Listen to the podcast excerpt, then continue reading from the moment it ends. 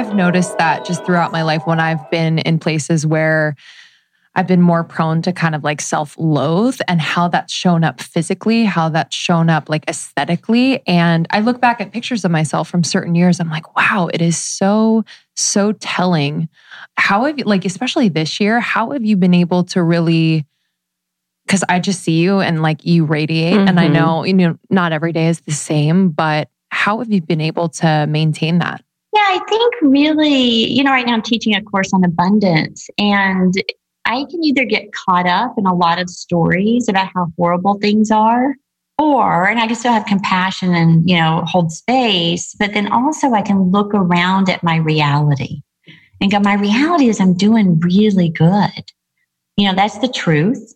The other is some version, some story that, you know, that I don't even believe. And I remember this I was going down to Peru, you know, doing ayahuasca in one of my early days, and I'm in this little restaurant, and um, there's like a little, you know, it's like in the jungle, like Iquitos, and there's this little TV in the restaurant. All those, you know, they have TVs running, and there was a war on TV, and my husband at the time was like, "Look, look at the war. There's a war going on," and I remember looking around, and I was like, "I don't see the war." Right?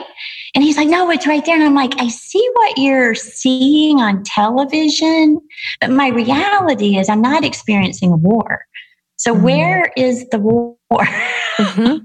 and it was this moment when I could sort of separate myself and still go, wow, I have compassion. There's some war going on, but my reality is there's not a war and I'm grateful right? So then i go from a place of gratitude.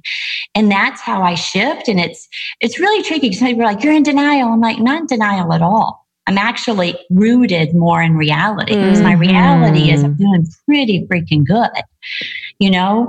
And i can still um, do charity work and, and and help with causes but i'm not doing it from the place of fear like we're all going to die and this is all horrible.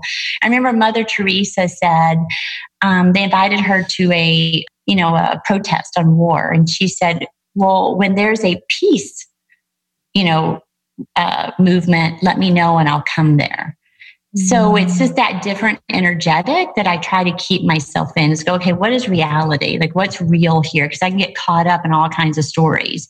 You know, I did that from religion when I was young. You know, the devil's going to get you and you're going to go to hell to, you know, there's a, a war going to happen. There's always something, yeah. right? Mm-hmm. it's just like, it, it's like right now it's the pandemic, you know, it's COVID. Oh my mm-hmm. God, that's mm-hmm. the bad thing. But there's been so many bad things over my life. And I kind of go, you know, the reality is I don't have COVID. I'm doing pretty good. You know, yes, I have compassion. There are people that are, and my heart goes out to them, but I also have to stay rooted in my truth and my reality. Mm-hmm.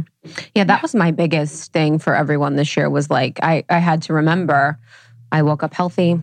I had great water. I have great relationships. I have a job. I still love it. You know, it's like what is actually true for me. And I feel like this year has been super interesting because I don't feel I feel outside of it a little bit. Like I feel completely detached. And I think people will continue to detach.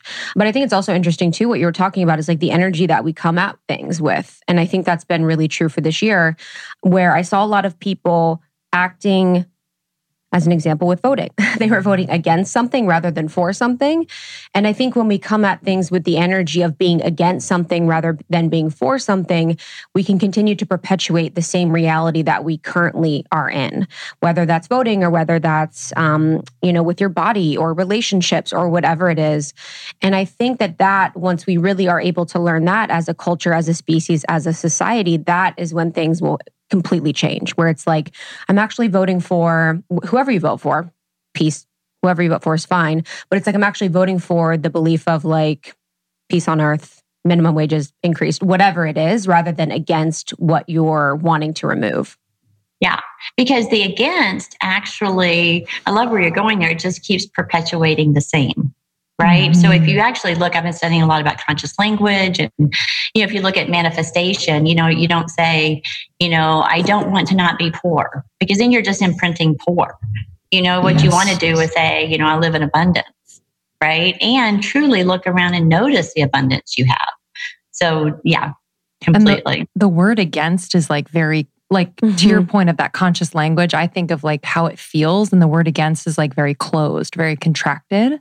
Yeah. So yeah. Mm-hmm. That's really, yeah. really interesting. I spent most of my life fighting, and, and just recently, you know, I had something happen, and oh, it's just like I've worn myself out with the story. I, I told mm. you, you know, at the beginning, I'm just exhausted. I'm mm. like, oh, I'm just tired of fighting. Like, let me just accept and allow. That's there's some Taoist principles. Mm-hmm. Like, just accept and allow.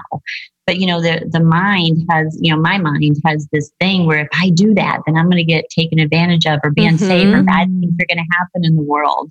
So it's always this dance, like, oh, can I accept this? You know, 100%. Yeah, that's mm-hmm. like the the real work is the unattachment to the story and then the unattachment to the outcome itself. Thank you so much for tuning in to Morning Microdose by Almost 30. We hope you enjoyed waking up. As always, we encourage you to take what resonates and leave the rest. If you enjoyed this trip, tune into the full episode on the Almost 30 podcast. All episode information can be found in the show notes. Make sure to subscribe, and if this becomes a part of your morning routine, be sure to share it with a friend. We have new inspiring doses Monday through Friday. Follow us on Instagram at Morning Microdose and follow Almost 30 at Almost 30 Podcast. Thanks for listening. We'll see you in the Vortex.